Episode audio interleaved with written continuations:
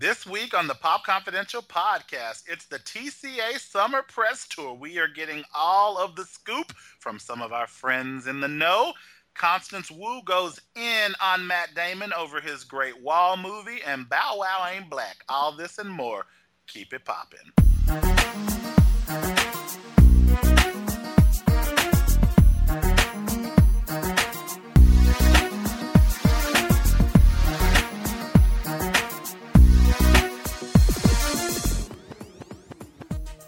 How's it going, everybody? We have Luke Kerr, Hello, Jamie. Jillian Bowe, What up? Sarah Babel, Hi there. and Melody Ackles. Let's get started with some celebrity gossip. Our favorite um, dartboard character, Taylor Swift, came under fire from a pretty little liar. Troian Bellisario, in an interview with Cosmopolitan, called out Taylor for her fake feminism. Cosmo, for whatever reason, decided to ask Troian to weigh in on the whole Taylor Swift versus the Kardashians drama. Um, and she gave them a quote Oh God, I have such an aversion to the Kardashians because I literally don't understand people's obsession with them, and I don't want to accept them as our closest thing to a royal family. So I guess I would be ta- Team Taylor Swift. However, I'm so appalled by what I consider to be her false feminism. It seems she's the person who likes sisterhood and then she does nothing but tear down the women that were once her friends. So is it possible to be just like dot dot dot this is a two party system that I don't want to be a part of? Can I just say that? Can I just say that I would choose the green party in this?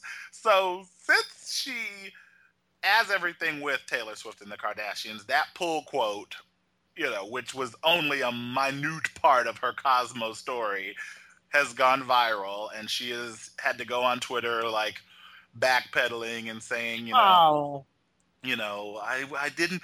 But she was like, I didn't really want to be asked about that question anyway, and I was just trying to say that I I have no dog in that fight. Basically, I'm paraphrasing what she said. But what do you? We have three women on this podcast tonight, and I want to hear from all of you. What, Jillian, you were already sounding off. So, what do you think about those comments? Do you think Taylor Swift boasts fake feminism, or what? What is fake feminism?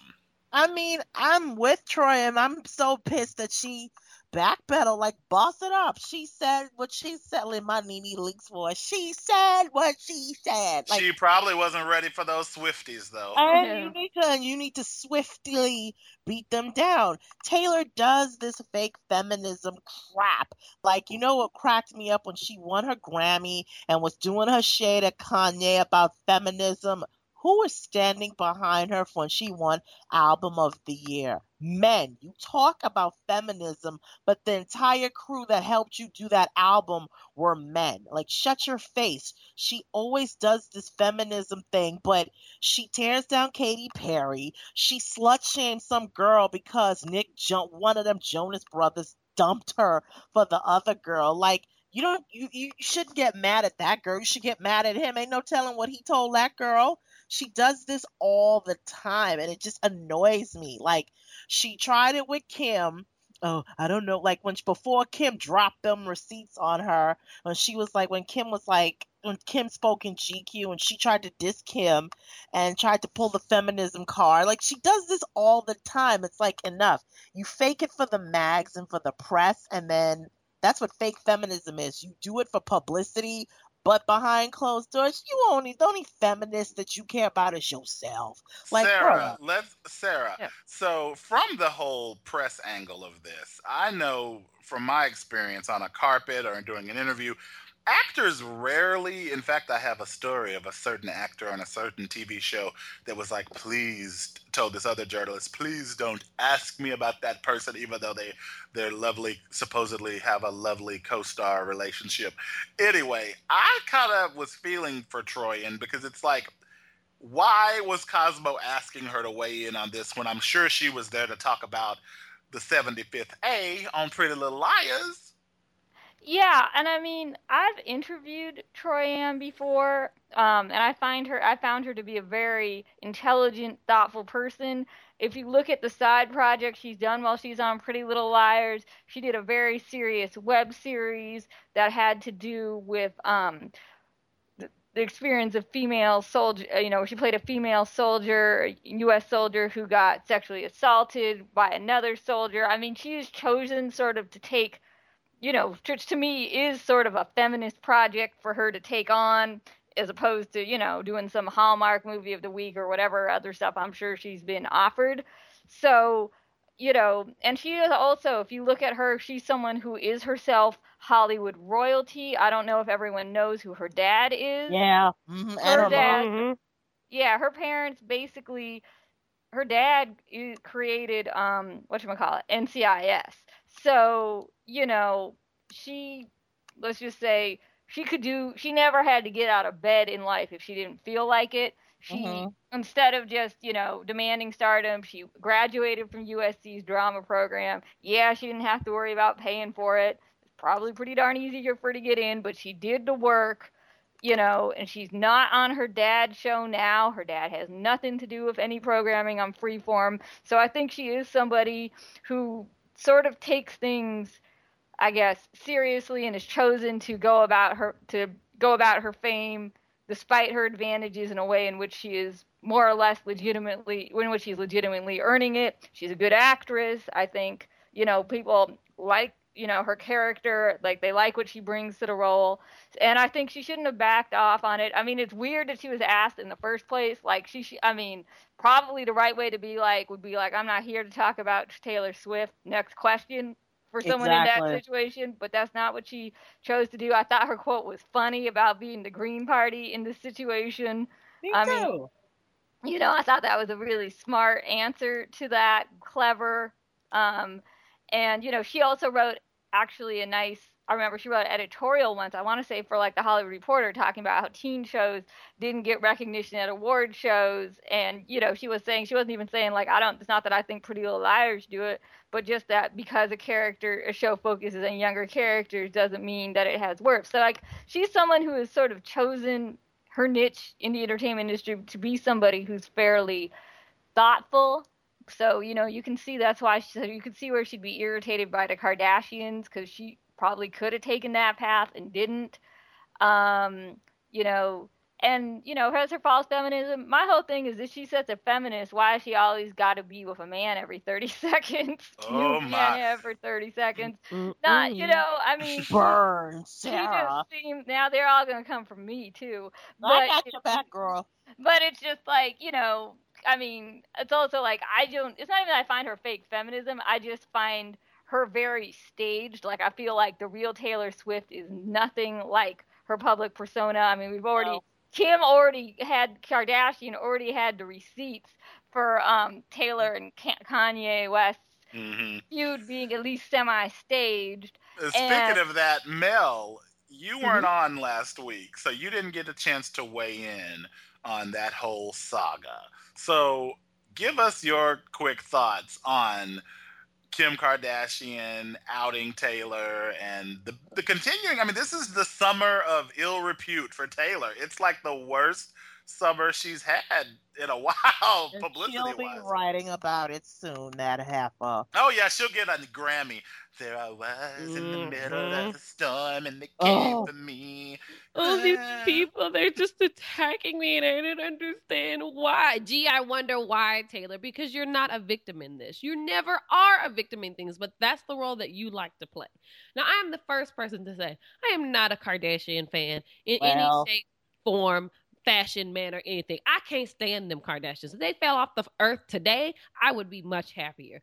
But when Kim busted Taylor wide open, I was Mm. like, that's what she get. You better get her, Kim. That's the one time I'll be on Kim Kardashian's side because get her. She always liked to play the victim. She always liked to play that card, and she couldn't do it today because Kim had her own video and she posted it to the world. Well, it's about time because Taylor Swift has this track record of going through men, honey, like some people go through underwear. Okay, so well, Luke, speaking of people who like to go through men or might Snapchat that they like to go through men and then backtrack on it, Teen Wolf star Tyler Posey has.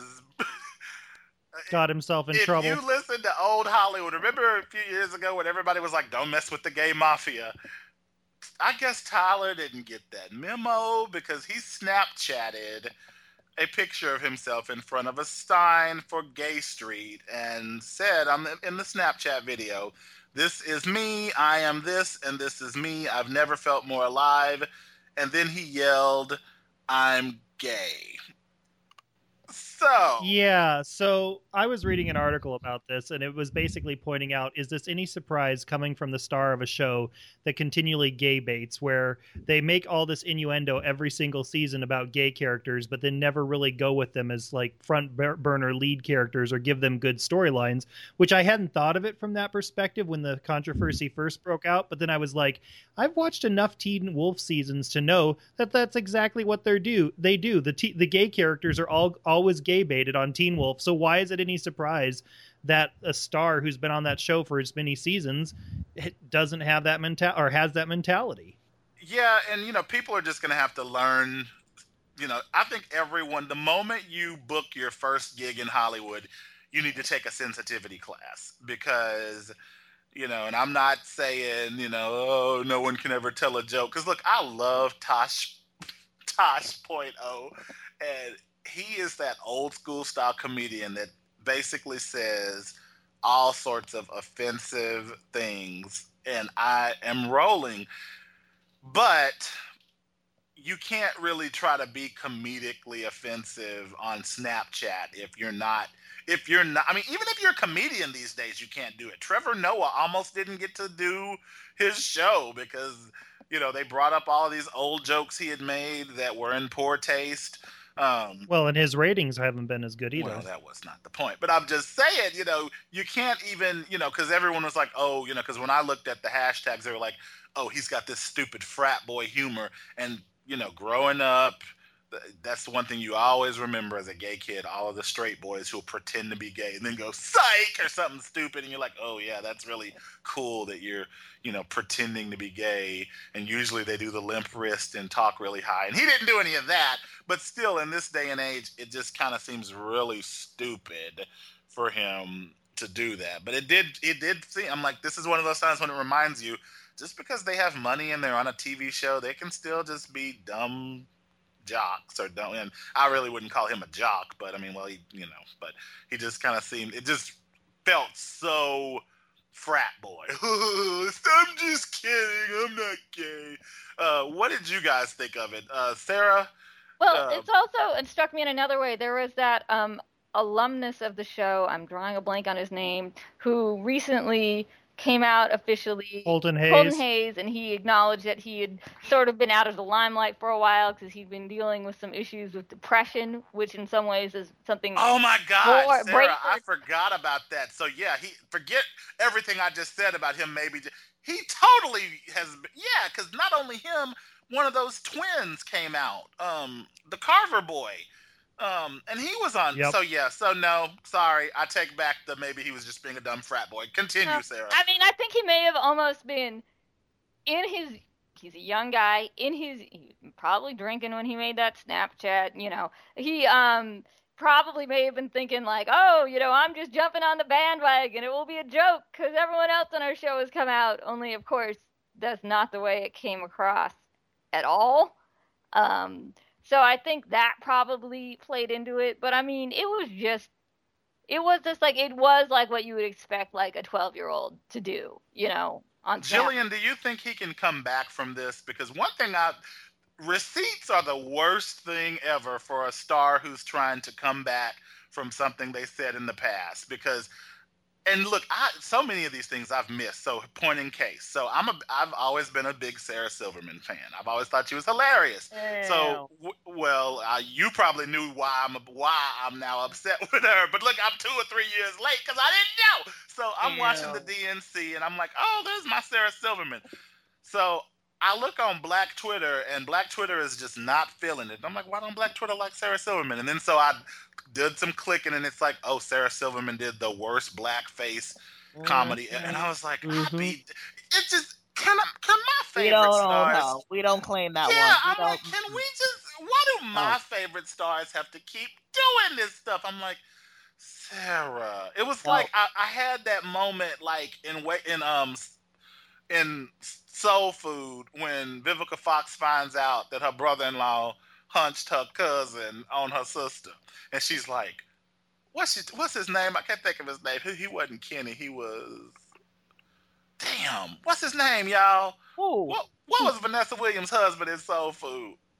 Don't ask Um, me. shush, shush, shush, shush, shush, I shush. wasn't asking. you. Miles. You said you all. I, if I would have been asking about um, a coal miner's daughter, I would asked you, Luke. Miles. So when she's like, Miles, Vivica just had it like like she was just so disappointed in my like Miles, and that's how I felt when I saw that. I'm like, Sarah, you did blackface.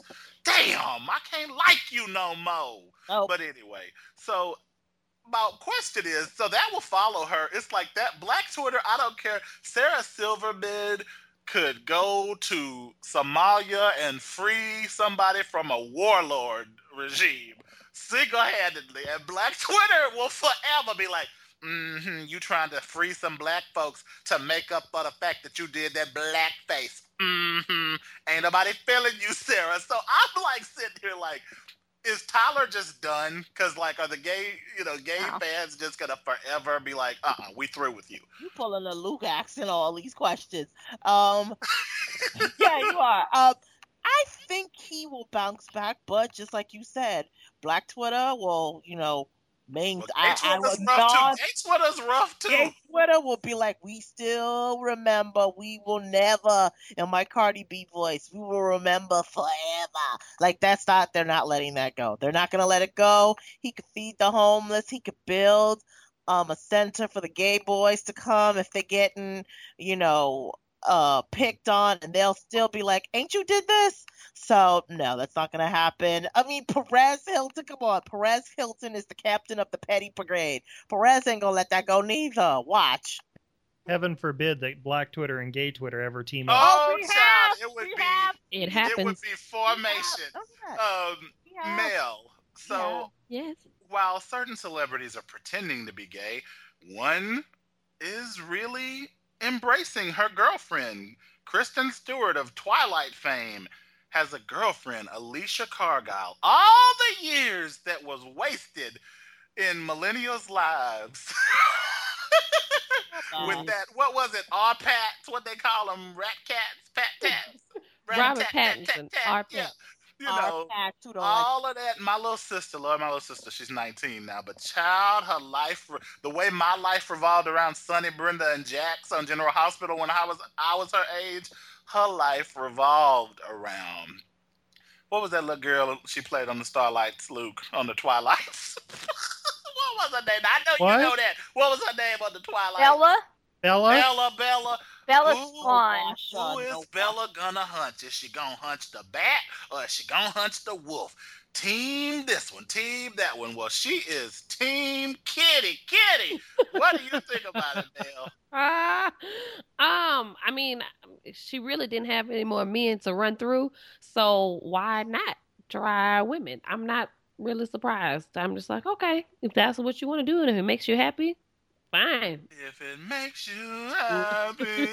Whatever makes her exert least amount of. Exactly. Whatever keeps you Action. from That attempting to bad. act on my screen, yes. Well, fine. look, now we will know if she gives some stellar Boffo performance that, hey, it must be the kitty. Let's Well, talk about, you know, about She suddenly has become critically acclaimed. She won that um César Award last year. This like very prestigious French acting award that no American had won before. So you know maybe that Uh, was the secret. you of- know Hollywood loves. Look, we look. We, French know how to use their tongue. Ooh, well, ooh, that was good, Um, Luke. That was good. Just gonna let that sit right there. Mm-hmm. So let's talk about Bow Wow. You know, Mm-hmm. I- my have friends- to. my friend Samantha and I used to say all the time. We used to talk about the day when it was gonna have to be a black revolution and who we would give away in the fight, who we would trade. and you know, we were anytime a celebrity made us mad, we'd be like, "Yeah, we trading so and so." Like years ago, we traded Omarosa. So if ever there had to be some kind of awful end of times dystopian race war, which now that Donald Trump is a presidential candidate, that's looking like more likely than ever. But we would always talk about the black folks that we would want to trade in the draft. So she texted me, we trading Bow Wow. I'm like, he gone, he gone, Mhm. he gone. This fool got on the Twitter and was talking about how he doesn't understand the civil rights issues because he's mixed. And then he proceeded to tweet a picture of his light skinned daddy with a S curl as His proof that yellow daddy, his red bone daddy. I'm like, fool, every light skinned brother who had a kinky greater hair know you can go get a kit and make yourself look like you're a debarged boy. Ain't nobody you and you know, it just I thought the younger generation was through with that. But Lord, if we are not still color struck in America. And for Sarah and Luke's purposes, that's a term in the South, definitely. I don't know how it is in the North, but in the South, color everybody is color struck. It's it's sad to say, but if you're light skinned, Jillian and I alluded to this the other podcast about something about, Oh, you about the brown paper bag rule. But it's like Mm. in black culture, you know, I thought we were getting over that because you know every the froze are back and Idris Elba.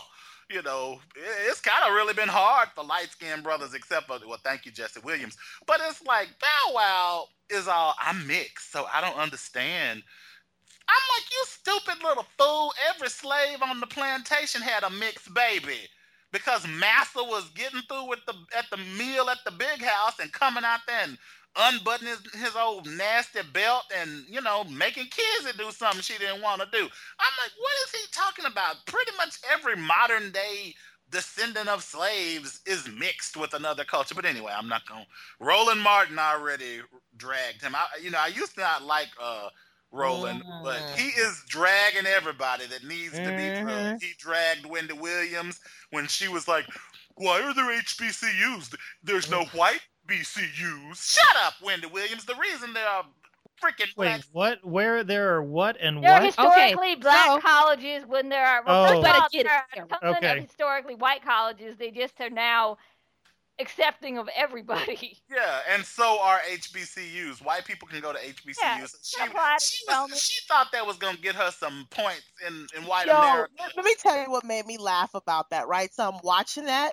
Some white people in the audience, this white woman looked at her like, ooh, you on your own, girl. Like, ooh, no. She And knew she it. looked She around. had to apologize. Yes, That's and she looked time. around, and the white woman looked around like, "That ain't me." Like, like you shut up, Wendy. No, the crux of the Bow Wow thing was the whole thing started because somebody asked him, "Is he Hillary or is he Trump?" So then this fool is like, "I don't care about politics because." You know, I don't care because It's after all I controlled by a high power of on something. Uh, he just started talking no, some. Illuminati type no, mess. no, he goes, I really, he said, I don't really care because after I learned what I learned about politics, I just stay away. So someone said you should care based on the fact that your ancestors die so that you can have the right to vote. So then this is what this jackass He says. said, "Not my ancestors." He goes, Man, I only believe what the eyes see.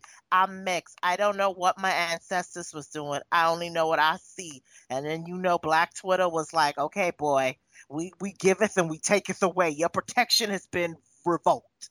And they dragged him for filth.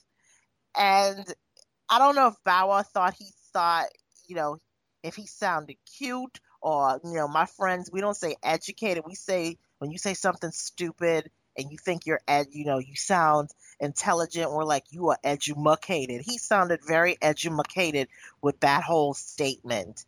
And you know, this is his second time running afoul. Well, he's had plenty, but this is this is his second really high profile. yeah, because he afoul about Black Lives Matter, and you know, Twitter don't lie. Twitter had a picture of him up with other black celebrities holding their hands up with when they were doing the whole thing last summer with hands up, don't shoot. So they're like, so you're just an opportunist or a dumbass? Which one is it? Well, and he also shaded Empire about promoting negative stereotypes and And and used his own show, CBI Norton Antivirus, as a counterexample Hi, of showing a positive. Yeah, showing a positive. Uh, positively canceled. That's what and I that's thought. Yeah. I'm like, mm, Cookie Lyon said, mm, really? So yeah, Bow Wow just, and I'm like, does he even produce music anymore? Is he just trying to be an actor? I, Nope. I'm like, So, no, no, Why do honey. we? But Child, he don't go by Bow Wow no more. Mm-mm. He is known as Shad Moss. You can't call him Bow Wow. See, this is how funky Black Twitter could get. He is like, I'm no longer Bow Wow. I am going by Shad Moss. He said this a few years ago. So you know how Black Twitter do? They're like, Hey, Bow Wow, how you doing? oh, yeah. You yeah, know? whatever name I well, I think Will Smith is the only celebrity that I learned him to call him one thing and actually stopped calling it. Like he's the only one I can remember that successfully because you know when he came out it was the Fresh Prince.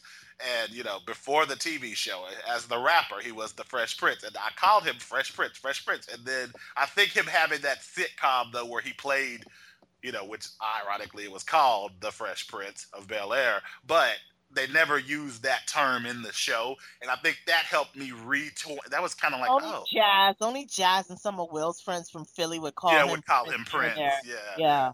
Well, one of our favorite celebutants is back. When we first started this podcast, we talked about her every week because she was such a hot mess and she gave us such good tea. But she kind of faded off, but she's back. Lindsay Lohan. Child, let me tell Yeah. you. Lindsay Lohan's life is like a Jackie Collins novel. She is engaged to Igor Tarabasov, a the son of a Russian oligarch, and he is a real estate mogul. And they had a huge fight in London, and she fled the country. I swear to God, I'm reading this, and I'm like, this is Bridget Stanislopoulos Oh, from here we go. Jackie Collins is Lucky and Lady Boss. I'm like, Lindsay Lohan's life. I'm like, the very fact that Lindsay, after all of the hot messery that she has done, showing her Cooking Monster and all the alleged drugs and those awful parents and some very choice career moves, can still pull a Russian oligarch. What is wrong with my OK Cupid profile? What's wrong with me? What's wrong? How can Lindsay still pull these cats? Sarah, what do you th- have you been following Talk any about this? hemorrhoids on Twitter. I I think that's what's wrong with you. you know, I feel like she, Good one, Jillian. yeah, I feel Well, I like just want everybody be prepared. Now go ahead. Uh-uh. Sarah. Uh-uh. you know, she, at this point, she just makes me sad because if you go watch Mean Girls or any of those movies she made when she was even younger, she really did have this talent and this spark to her, and she just let the substance abuse just ruin her to the point where, you know, she is just this sad punchline getting married allegedly to this alleged Russian oligarch that we just know nothing good is going to come of this situation. Like I can't even enjoy it. Like it's fun to like hate the Kardashians, but I just feel sorry for Lindsay Lohan cuz like she's out of the business. I mean, she has squandered every everything she's got. Like if she had gotten her stuff together, you know like Tina Fey would have given her another chance. Like she could have maybe gotten herself on a TV show, which is a way for, you know, fallen movie stars to make their comeback, but she's just gone too far down the rabbit hole. So, Oh, one TV star that did that is what's his name? Lord, I can't think of his name now. Iron Man. Luke, who plays Iron Man? You know him. Robert Downey Jr. Robert Downey Jr. He was the ultimate hot mess. I mean, if you look it up in the dictionary, they t- they coined the term for him. I'm just making that up. But Yeah. you know, he came back with that very quiet in the beginning role because he was a movie star. Then he had that quiet turn on Ally McBeal, and it's like boom. He had some smaller, critically acclaimed movies Yeah. that came and back it was out also, again. and I mean, started- he did hard time. Like I will give Yeah. him credit. He did hard time in San Quentin. That judge was like, uh-uh, no movie star treatment for you. You've messed up too many times. I, is he gonna say, I hope this saves your life. You know, And good it, luck. It turned him around. So Mel, do you think? There's still that chance for Lindsay that she could pull herself together. Maybe like, you know, some of the um Drew Barrymores. You know, Drew was a hot mess, but Drew was Oh, hot, yeah. you know, Yeah. pretty young, and she got herself figured out. She went to you, rehab and got it together though. do you think Lindsay can still do it, or will loving oligarchs be en- be enough for her. That I boy, don't know. young. That boy's like two years old, so he's way younger than Lindsay. So he can't. He's split. seven years younger than her. That's not that big of a deal. Whatever. I don't know. It makes me wonder because we hadn't heard from Lindsay in a while, which was good for her because she needed to stay off the And map for for a us, little bit. Too. And you know, and then she didn't she give some like decent commentary on Donald Trump and something like that. Brexit, Brexit, Brexit. That's the, and it was like, wow, Lindsay is kind of making sense. I was like, all right, maybe Lindsay is getting it back together. And then here she come. Here she I heard come she's, with or I read somewhere that she's recording music again. I loved her little one hit wonder video where Well- she had her hair like J Lo. They say she's pregnant too. They say she's pregnant. Yeah. Oh, nah, nah, I don't Uh, want her getting pregnant. uh, Lord, all that dope and stuff. Ooh, It's fake. So- like my grandmother used to say, mess around and cook that baby. But I mean, I wanted to work out for Lindsay because you know she had she had good movies. She was a decent actress back in the day, so I feel like if she could just get it back together, she'd be all right.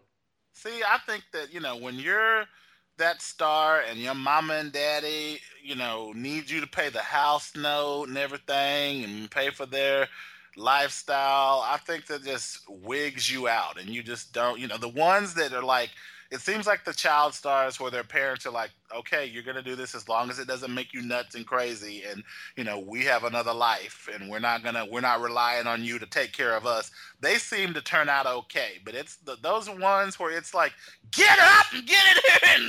You better learn them lines and smile. It's like, it seems like those are the ones that just, you know, wig out. Let's talk about a pair of child stars who got offered big money, Luke.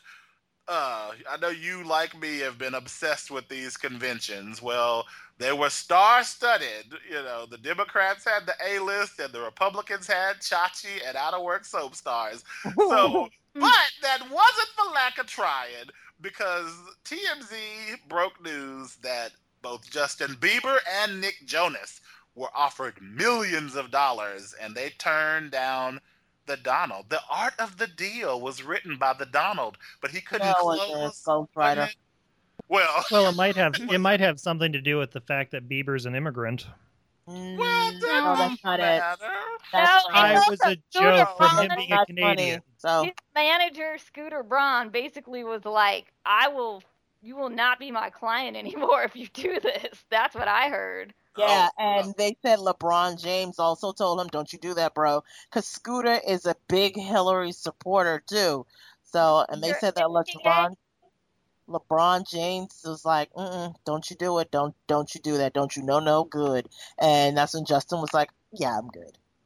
And Nick Oh. Jonas never considered it.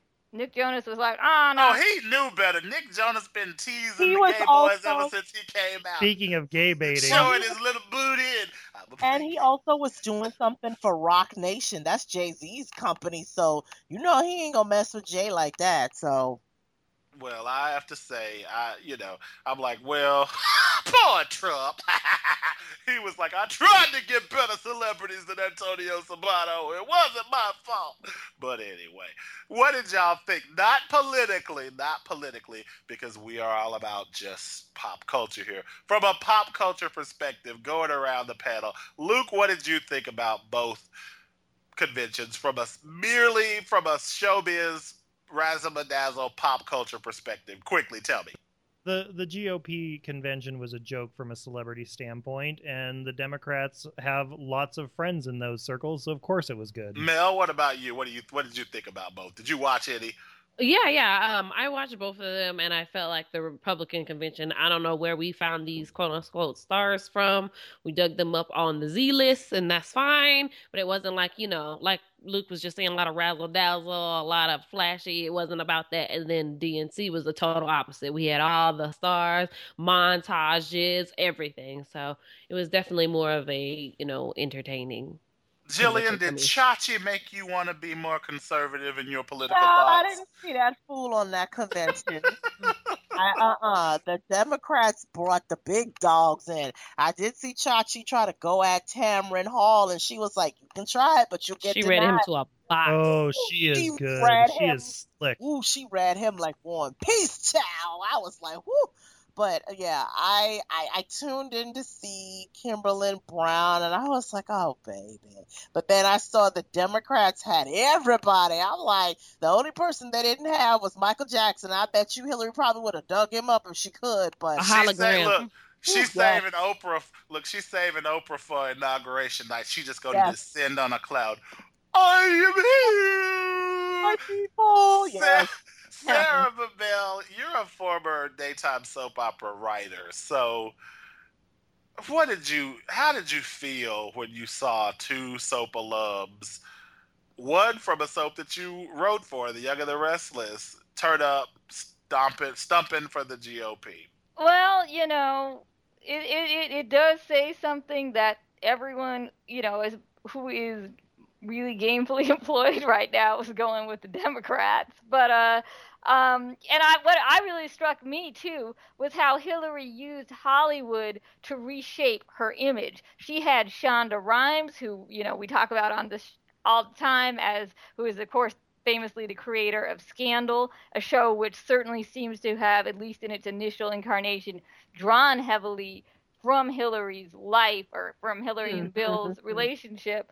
She had her introduce, you know, produce this movie that introduced her. She came out wearing Olivia Pope's white pantsuit. You could not miss that.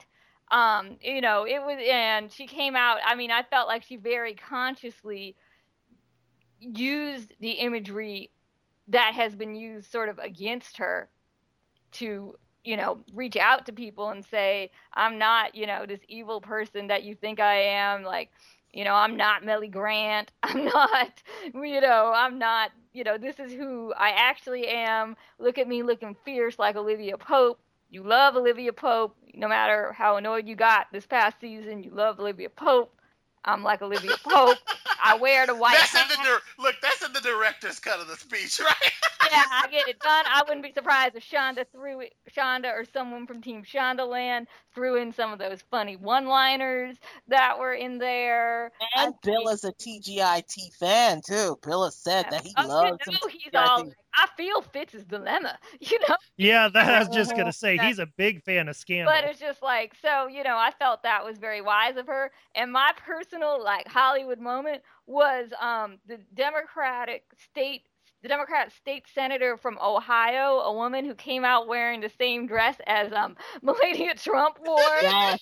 And she looked great and someone said to her it was the you know, it was the same size and she was all well, it wasn't exactly the same. You know, Melania, she wears a zero and I'm a ten.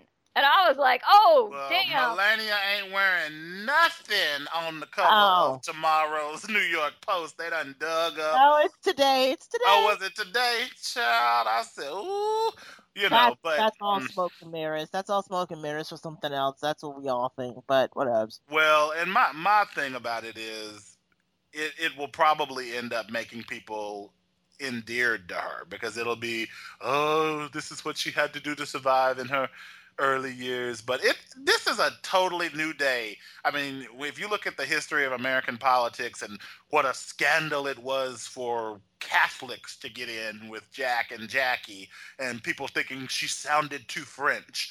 And you know with michelle it was how dare she show her arms and try to make fat children go get exercise? And i'm a fat person so i can say fat. So but now it's like this. If she gets it, this will be a whole new ball game in terms of who can be America's first lady. But let's talk about some TV now. It is the Television Critics Association summer tour. They are underway. Many of our pals who've been on this show are out and about. Uh, Damian Holbrook and Jim Halterman and Michael Maloney and our Sarah Bibel is going to be going to TCA or has been and is heading back. So, Sarah, um, let's talk about the HBO uh, presentation just a little bit. Sarah Jessica Parker has basically come out and said, if you're looking for Carrie Bradshaw on divorce, you ain't gonna find her or her fabulous clothes. Which, of course, I'm going.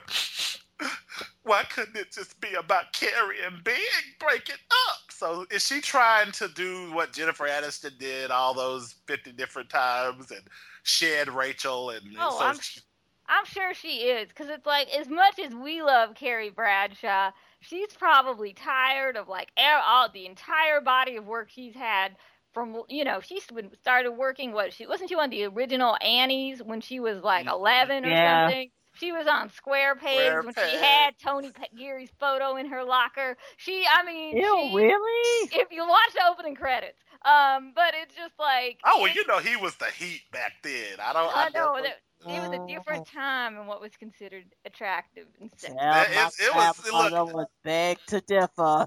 a spiral perm just caused women to get moist. that then. was just a Jheri curl without.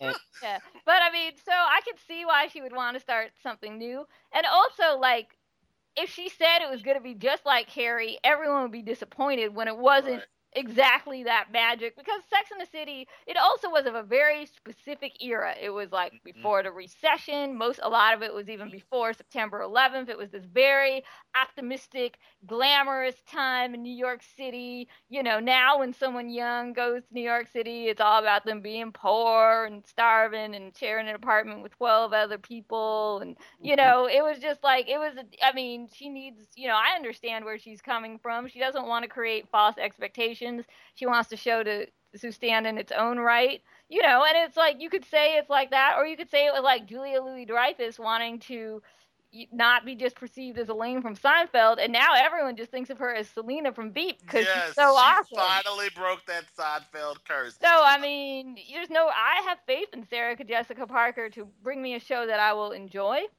So I think her clothes are still going to be. I think because she's become such a style icon outside of that show, because you know that she's like, oh, this character, her name is Frances, and she only dresses, she only wears clothes from thrift stores.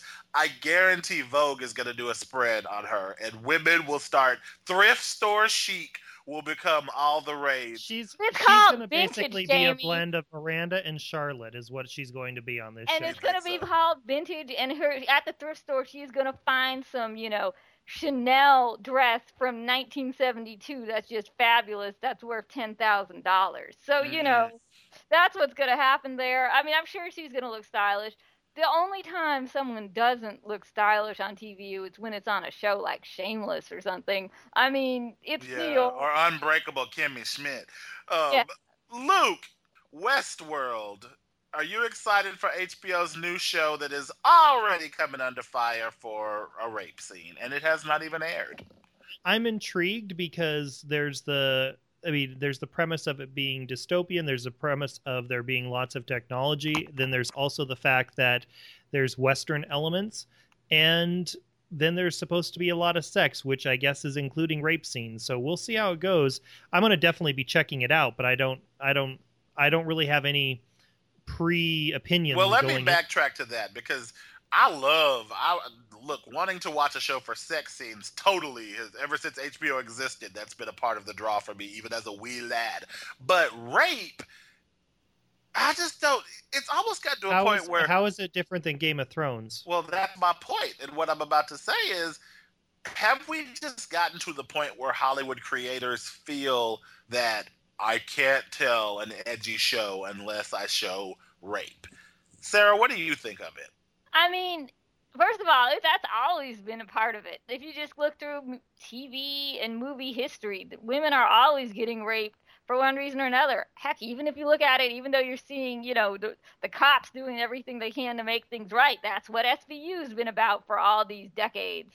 So, I mean, it doesn't surprise me and it doesn't surprise me that it's coming under fire. I have not read the source material from the book. If it's for the show, if it's true to the source material, then that's it. Also, it's a dystopia. I'd be a lot more upset if there was a show that was supposed to be in a utopia that had rape. And the movie too. The movie too. Um, have yeah. you guys seen the movie that's based on? Have no. not. Oh my god, it's a total mind fuck. But um, uh it's coming on to fire also because they wanted to have like wanted you to have waivers for like simulated sex scenes like like no skin to skin contact and i'm like mm, Oh no! Yeah, they wanted you to sign a waiver that Mm-mm. you would have skin to skin, you know, contact. I'm like, mm, I don't know that dude. He cute, but he may have the itchy scratchies. No, so yeah, I'm t- hyped to see this to see if it lives up to what the movie was because the movie is totally like whoa. So I'm I'm gonna be watching this. I can't wait. Mel, I want you to answer this question because Issa Rae did her TCA presentation for her upcoming show, Insecure. And she basically gives a quote about there not being any one way to be black. And in the in the show, she portrays a woman who is told she sounds white and this or that. And you, as my beloved baby sister, you're like a sister to me, Mm-hmm. but you are a rock goddess. You love your rock and roll. You love all kinds of music, but that's very unique for a black girl from Texas. And you've talked to me before. Going to the Guns N' Roses Yes, concert I mean, on girl, Friday. look, Y'all I'm gonna tell you right now, I'd be scared to go to the Guns N' Roses concert. It's at a stadium. Should have never been to a stadium. Not the point. Keep going. Go ahead. But I'm just like, so you definitely, and you know, my cousin Deja is the same. Like we used to, Lord Deja, we used to clown Deja because you know it, Heather and Stephanie and I would be in the living room singing "Xscape." You know, my my aunt Shirley was always like, "Shut up, shut that singing up." I got a headache, y'all. Shut up. And we'd be in there. Do you want to sing it in unison? Xscape or En Vogue or something. And Deja, the youngest one, would be in there yelling Alanis Morissette in her headphones, mad at us for, you know, singing all that R&B. She'd be in there, I want you to know. And we were like, why are you singing that crazy white folks music? And so I've always found it refreshing. I've told her about you. I'm like, you need to meet my friend Mel. Y'all could go to them rock concerts together and rock I'm out. So, what are you excited to see a black character on TV that doesn't have to fit into any type of quote unquote role for a black woman? Yes, I have been waiting for Issa Rae's show to come out on HBO forever because she was it was going well and then it got shelved and got picked back up, blah blah blah. So I've been waiting for a while. I like I've been a fan of hers from for years. I loved her web series, um, Awkward Black Girl, because that was my life.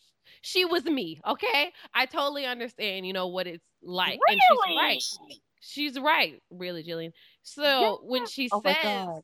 You know, there's no right way to be a black person. That's right. Because I feel like a lot of times we, as a black community, we all try to, you know, gear towards, you know, liking the same things and being the same things. And if you differ from that, you get a lot of shit for it. Trust me, I know all about it. Well, why do you like this? Why do you like that? Well, I understand why you don't like this. Okay, why can't I like both?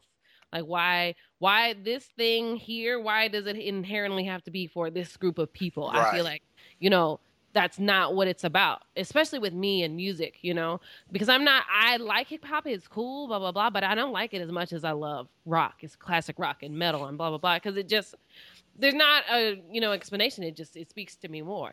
And there's not a thing that comes out where it says, well, since this is a hip hop song, all black people are going to like it. Well, no, Mhm. that's not the way this works because when they put the music out there, they just put the music out there. If you like it, you like it. If you don't, you don't. Just because a certain group of people likes it more, it seems to be generalized as one thing, but that's not what it is. You know, well, you I- know, I know every word to every Reba McEntire song. Yeah. And that got me all kind of strange looks and you get up. a lot of looks and like things for it. But you know, it. I think it's very important to be an individual. It's very important to be yourself and who you are and like what you like. And if you don't like what I like, I don't really care because I'm gonna be at this Guns N' Roses concert on I Friday night that. Tuesday Rock it with out. my two black So cousins, and we're gonna be killing them. So, question then, just because of the reversal of it, how, do, what do you guys think of white rappers and people, white people who are into rap? I don't have a uh, problem as long as you don't say that N word. We will be all right. I think I, I- I want you to be real about it because if you're liking it, you just don't be that liking- real. If you're liking it just because it's a it's the popular thing to do and blah blah blah and I'm gonna dress like this and I'm gonna talk like this because this is what it is, but that's not who you are, I don't have nothing for you. But It if this Say for that really is word, we gonna have some problems.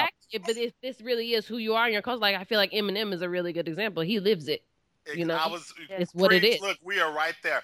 Eminem for me Well, is what about people like Macklemore Ugh, who gets? but that's that Uh, battle. see? but that's Uh, but that's why I'm I'm just Macklemore, curious. though, he's not trying to sound black per se. Like you Yeah. know, he's he's right. You know, his big song was about going thrifting, which is like Mhm. the whitest thing you could possibly. Yeah, because ain't no brothers trying to look.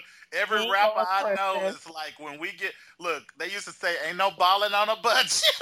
Yeah, I Mhm. mean, and you know, his stuff. I mean, he's painfully earnest and like you know, he's at this point kind of the punchline to a joke. But I don't think he's trying to pull Vanilla Ice or anything. I Right, think he really the- can. You know, he Black Twitter goes after him. You know, I get educated. But see, and that's why I'm wondering because Black Twitter a lot of black people after do go him, after him. and Black Twitter. Look, sometimes I don't be knowing. I'm gonna be honest. I'm I'm pa- look. I'm fist pounding, but I don't always know why everybody is mad. I because they don't give credit where credit's due. Yeah, and you know, cultural appropriation is a big thing, a big thing Mm-hmm. that pisses people. And it's it's been look. Anybody who knows Little Richard, his whole life, Little Richard, if he he's you know ailing right now according to reports, but anytime he gave an interview, he was going to tell you that he invented rock and roll, not Elvis, and he did. You know that the history of rock and roll music is black singers who got their stuff stolen by white Mhm. musicians A who black didn't woman on- created rock and roll. you know Yeah. so i mean it, that is totally so you the the anger about cultural appropriation has been there for some times. Sometimes i'm not gonna lie sometimes i'm like should we be attacking allies or seeming because like with the you know justin timberlake in my opinion he was giving jesse williams props and then it was like But oh. then he opened his mouth and said something else, well, and I was like, came for him and was like, Yeah, oh, but he was like so what Jesse said, and then he was like, you know, he did the prerequisite. We're all, you know, "Oh, he did the together. all And it's like. Oh. boom! It's like everything he accomplished by by going so it was over. To me, that was one of the times you needed to be rise above it and ignore him. Like, Just "Shut your don't face." tweet back. Yeah, it's almost tweet like, and look, Mm. I'm the Lord knows I'm the worst to give that Yeah, example. me too. But it's like you if you're a star, don't tweet back because it it basically became like a game of telephone. Justin Timberlake said we all matter, and it's like wait, but he was trying to praise this brother's speech. he was, but Give just him first. Mhm. And then yeah, and we don't have no love for Iggy Azalea because you are from Australia, but you sound like you're from Georgia rapping, and you don't want to talk about Black Lives Matter. You don't want to give credit where credit's due. You want to play victim too. You the Australian version of Taylor Swift, you cow. So and that's you why know, with the. Kardashians, I mean, they are they are the queens of Oh, cultural my God. appropriation. Yeah. braids, and- boxer braids. Give me a break. Yeah, and now, but a lot of that though, and I must say, a lot of that, you know, a lot of people get upset that they marry wealthy black men, um, except for the oldest girl who. Child, y'all can keep cracky Lamar. But um, you know, it's like I have had family members. I'm not even gonna lie, who have dated white men themselves, but they get mad at the Kardashians for dating black men. And I'm like, well, what is? And every time, you know, my mother's first husband was white, and if I ask her, she'll tell me it's a difference. And I'm like, why is it a difference for a black woman? I actually went to an event here in Atlanta where we talked about this for like two hours. It was like this little networking event, and that came up. And ooh, there was one white lady at the event, Paul Fag, and she was married to a black man. And Oh, I no. felt so bad for this woman because this one girl took. She was like, "Ever since slavery, we have had black men's back, but they don't want us because they want y'all." And that woman was like, "Oh my God, I just fell in love with my husband. Relax. I mean, we just fell in love. You know, they just look past everything that a sister has done for them to go to you." And I was like sitting here with my cocktail, like. Ooh, this is getting crazy. Maybe we need to quit drinking. But it's just Well, Jamie, you I mean, But- I told you about my personal experience with the the mo- one of the most uncom- most uncomfortable Christmases that I ever had. was, your, I mean- was that with, with with the one you were telling me about your your aunt? Yeah. I mean, I- it was Let me tell it, Luke. Let me tell it. Child, now Luke when Luke and you know y'all y'all know Luke enough to know Luke's personality. Is this the one about the uncle and the collard greens? Yeah. The uncle-in-law. So okay, so y'all. No, so no. Technically, he's not even an uncle. He's just the baby daddy. Well, you know, in black families, Luke, if you've been with the auntie that long, he your uncle. So see, Uncle. you didn't understand that. So see, so Luke's very conservative family has a interracial uh, tree because his aunt was with a black man and had beautiful little kids. You know, so I still Wait, scream. wait. I still What scream when Luke that? first told me this story. So at this particular family holiday, and Luke, you can tell me if I get what get it wrong. So the black man who was you know, had the kids with his aunt, got upset with her. Came, came to visit for the holiday, and it wasn't expected. And I guess he had told her to have some collard greens fixed for Christmas dinner. Luke, I want you to now. I need your ver- I need your help auditorily because I need you to tell everybody how you pronounce that word. I don't remember how I okay, I'll pronounced do it. it. I'll mimic you. He said, so he tells her he gets really mad at her. And it's like, I told you to cook me some collards, and I said, what? I said, "Well, From what? what? Wait, what, what, what, He wanted me to cook, you know, co- I said, oh, collard greens. Oh. Yes. And so, Of and it- so Luke was like, he didn't understand what the big deal was. This man was acting a fool. And so, look, I start acting like Dr. Marlena Evans from Days of Our Lives. I'm trying to do the casework. I said, so this was Christmas dinner, and nobody had cooked any collard greens. And Luke was like, well, no, we don't have that for. I said, oh, I see why that brother got mad. Well, and that's also very northern southern as much as it is black and white. Right? I had never yeah. had that until I had a friend from the south cook Thanksgiving dinner, and I'll admit I was like, "This is an acquired taste, isn't it?" Yeah, You didn't like that pepper sauce, did you, Sarah? yeah. 'Cause, And like, look, and you I better so- have a ham hock. Yeah, because like yeah. when I moved here and my cousin, I went to my cousin's house. She was like, she had moved to North Carolina with her husband, and we had Thanksgiving, and she had collard greens. I was like, ugh, what is that junk? I did not You like don't- that. So you don't have a pot of greens on in this Christmas. You don't believe in Jesus, Santa Claus. You don't need to come And I to like my house. all greens. I like You collard don't greens, believe in Christmas. Yeah, I'm excited for this show because I hope and ABC, I mean ABC, HBO. I'm gonna tell y'all right now because we're not gonna let y'all off like the Looking fans have because you know they they did two seasons of Looking and then did a drive-by TV movie they didn't even promote. Y'all gave Lena Dunham four years, a full series run on a show that was only critically acclaimed and never highly rated. So I don't care if but three people watched the first season of Insecure. Y'all better give it a long time to find its legs because this is a new show for HBO. Lord, have they ever done a black series on HBO? I can't think of. Um, yes, You they gotta have. go way back.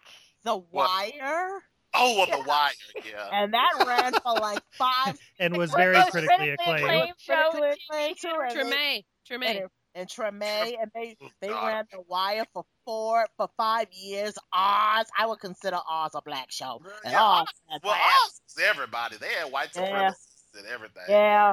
Um, yeah, HBO, they, yeah, they they do right. They do right. Ugh. They do okay. I'm gonna give them a need. Oh, it's The Wire. Stringer Bell was my. Yeah. Oh, I'm ready for Issa's show.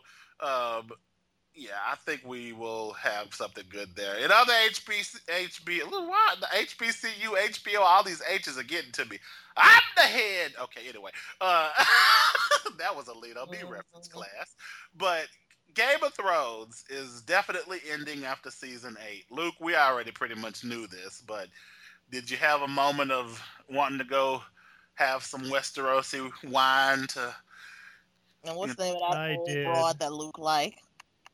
Granny Tyrell. Granny Tyrell, she said she riding to the end. She goes to the upper room. I want. I'm putting it out there.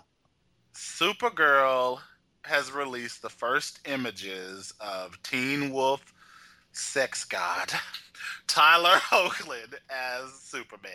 You are the arbiter of all things comic book, so give me your 85 page analysis of those first images and why it's going to be terrible. The the the the uh, first analysis is he's not as hot without the scrub.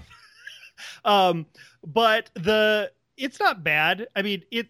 Su- the problem with Superman is he's never my favorite character. I loved Lois and Clark, but and I I really enjoyed Smallville and I watched the whole thing. But even in comics, I don't really read the Superman comics. I'll read GLA and or JLA, and he's in them. But I don't He's make a point of to the read big the deal comics in there, isn't he? But he is sort of a big deal, but when it comes to it, it's like I'm just taking a wait and see with What this is one. up with that costume, though? I'm just gonna make a point out here. The CW's Superman costume is saggy, and it looks like it's bunching.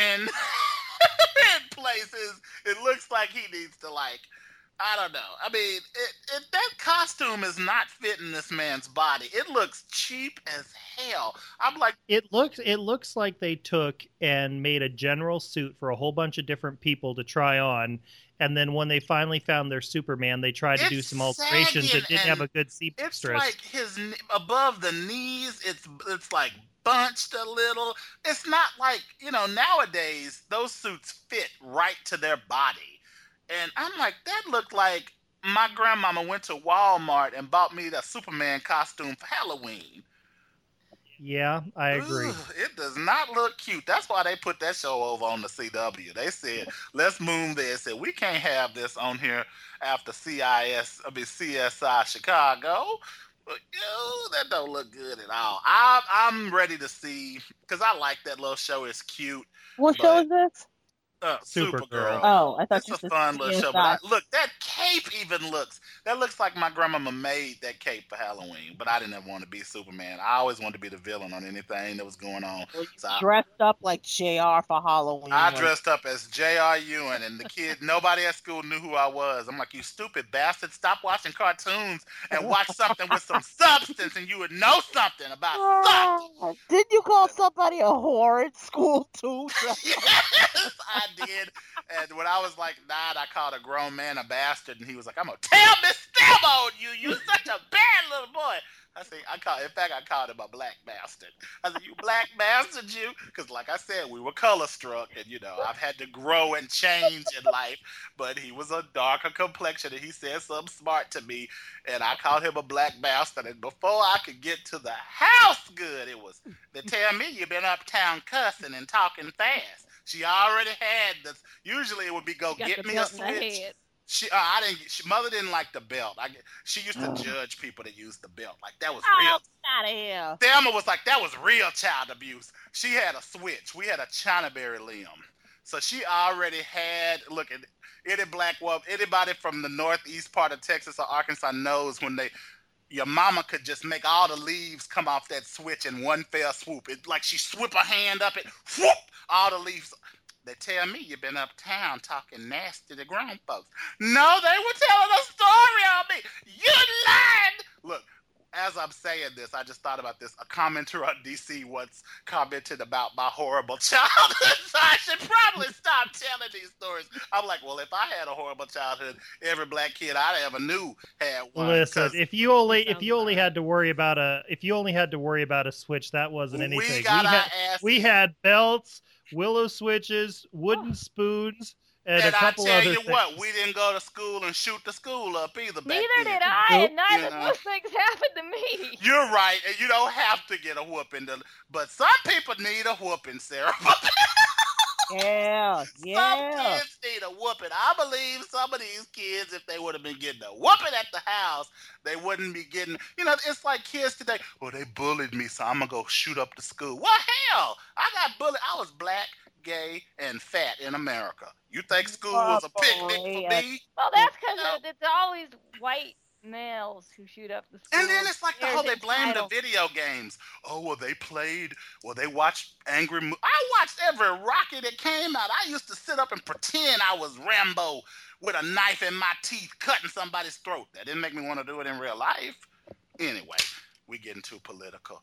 Let's bring in our girl, Karen Maskins from Wubs, who is going to talk about the AbFab movie. Luke, patch her in. So next week, our Sarah Bibel will be back, and she is going to give us a huge report of everything that happened at Comic Con and TCA. Sarah, knock 'em dead out there tonight, girl. All right, thank you. Bye. Bye, Bye. Sarah.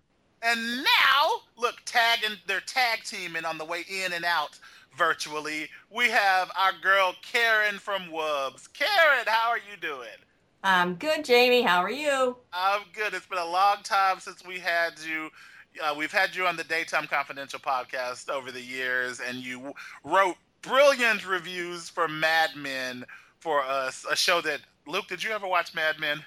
I tried. Karen tried to convince me, but every time I did, it was just not Luke my and cup I of tea. barely agree on TV shows, but we were both. Well, it happened. I think it's happened twice with two Yeah, There's two, shows. critically acclaimed shows where Luke and I were like, we get it. Thirty Rock and Mad Men. So Yep. you've covered Mad Men for us and did a bang Yes. up job. But when I tweeted out earlier what everybody wanted to talk about, you brought up a movie I definitely want to go see, but I haven't had a chance. Ab Fab. So I want you to give us your mini review of Ab Fab heading to the box office. Well, first of all, it's like going to a party, not the movies. Um, it's wonderful. And I think part of the reason is because everybody that's in the audience really wants to see it. Um, they know what it is. It's in limited release here. So everybody that's in there is a fan. So everybody's yelling and clapping and laughing. Um, it it's just a really great movie. It's very original um, to the series. You know, it keeps really close to all the characters. You'll see all your favorites. Um, and Patsy and Eddie basically go after Kate Moss, and hilarity ensues. and then have to go into hiding, right? yes, they have to go to the south of France. Which is a wonderful place to hide, as only they could come up with that as a good place. Yes, and they can't hide very well because Exactly. they're them. Um, but no, it, it- it's it's really funny. It- the only thing is, there's an awful lot of British cameos in it. So for most of the time, I'm thinking I, I should know that person. I should know that person.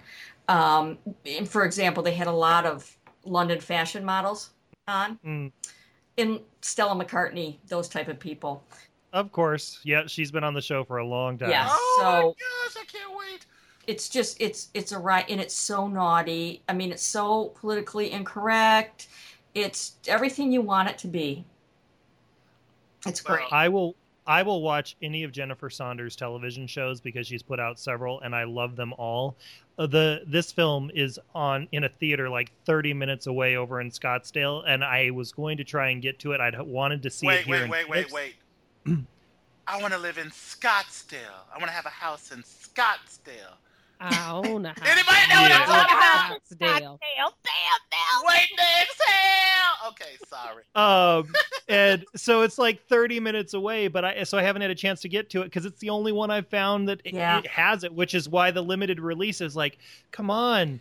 I live in a good part of town. You'd think do. that you would think that my part of town would have Look this. here, in it. Jillian and Mel know this. When Luke told me where he was living in Arizona, I thought immediately of Waiting to Exhale because Robin is when she was basically letting her man know how to make it right with her. I want a house in Scottsdale. I'm like, Luke, you live in there hot. You live. In I, I don't I don't live I do not live in Scottsdale, no way, shape, or oh. form. I just live in a good part of town. Okay, well you yeah. She live in the part of town where that brother with the, the leather vest came on to go see Robin.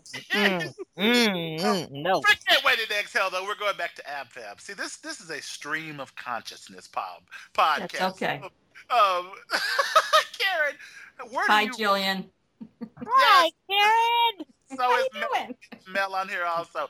So, oh hi AbFab, mel where does it rank for you in terms of the TV show to movie adapt? I mean, well, this isn't really an adaptation. This is a continuation. So, like, Sex in the City continued on the big screen, and the X Files and Twin Peaks even went to the big screen. Where do you think it ranks in those movies? Because those are an iffy proposition for a lot yeah of fans. Yeah, they are It's like Luke. Luke will probably be taking. It'll be like that game Operation next week. I watched it and I noticed that they didn't have Jennifer Saunders doing exactly like she did in season seven of Ab the TV show in the British version. So, what did you think of that?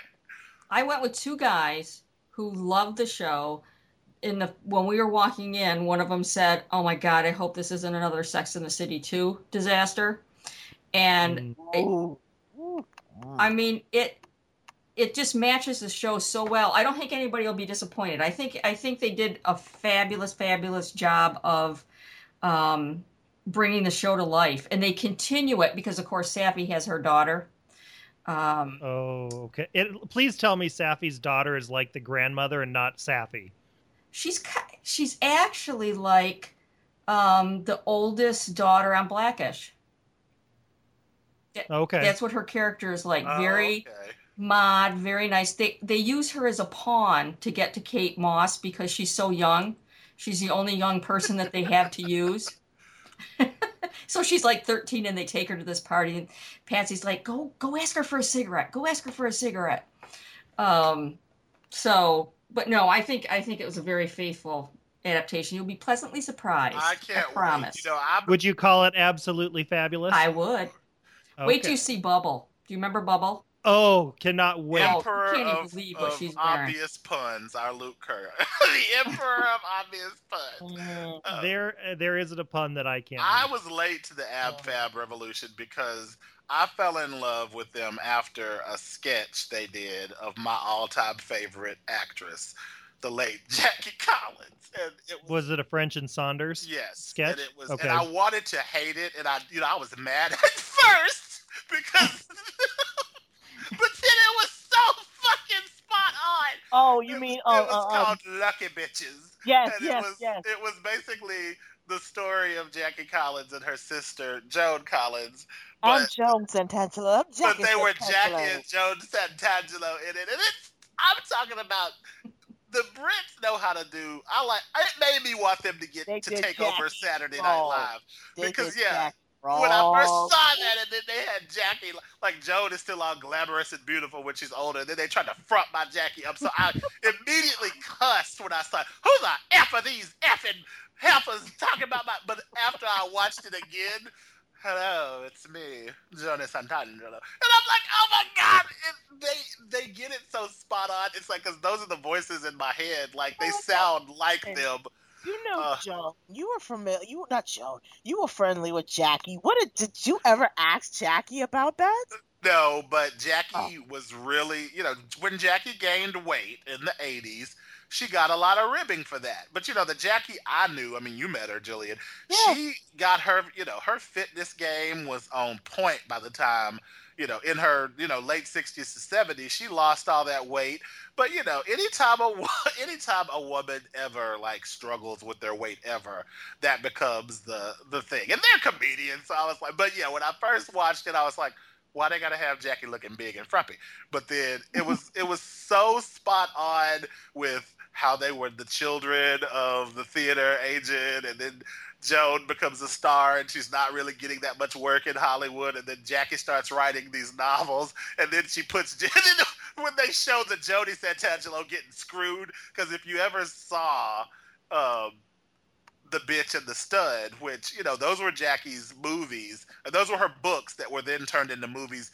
In Great Britain, they became smash hits. They never really became big here, but that's what launched. You know, um, Aaron Spelling saw um, Joan as Fontaine Khaled in The Stud and the Bitch, and they were like basically pornos. I mean, they were like you know, you know how Basic Instinct was basically just barely able to be considered a, you know, a regular R-rated movie instead of a porno. That is how those movies were, and that launched the, you know, that launched Joan's career here in the states. And French and Saunders spoofed them flawlessly, and so then I started watching Ab Fab and loved it.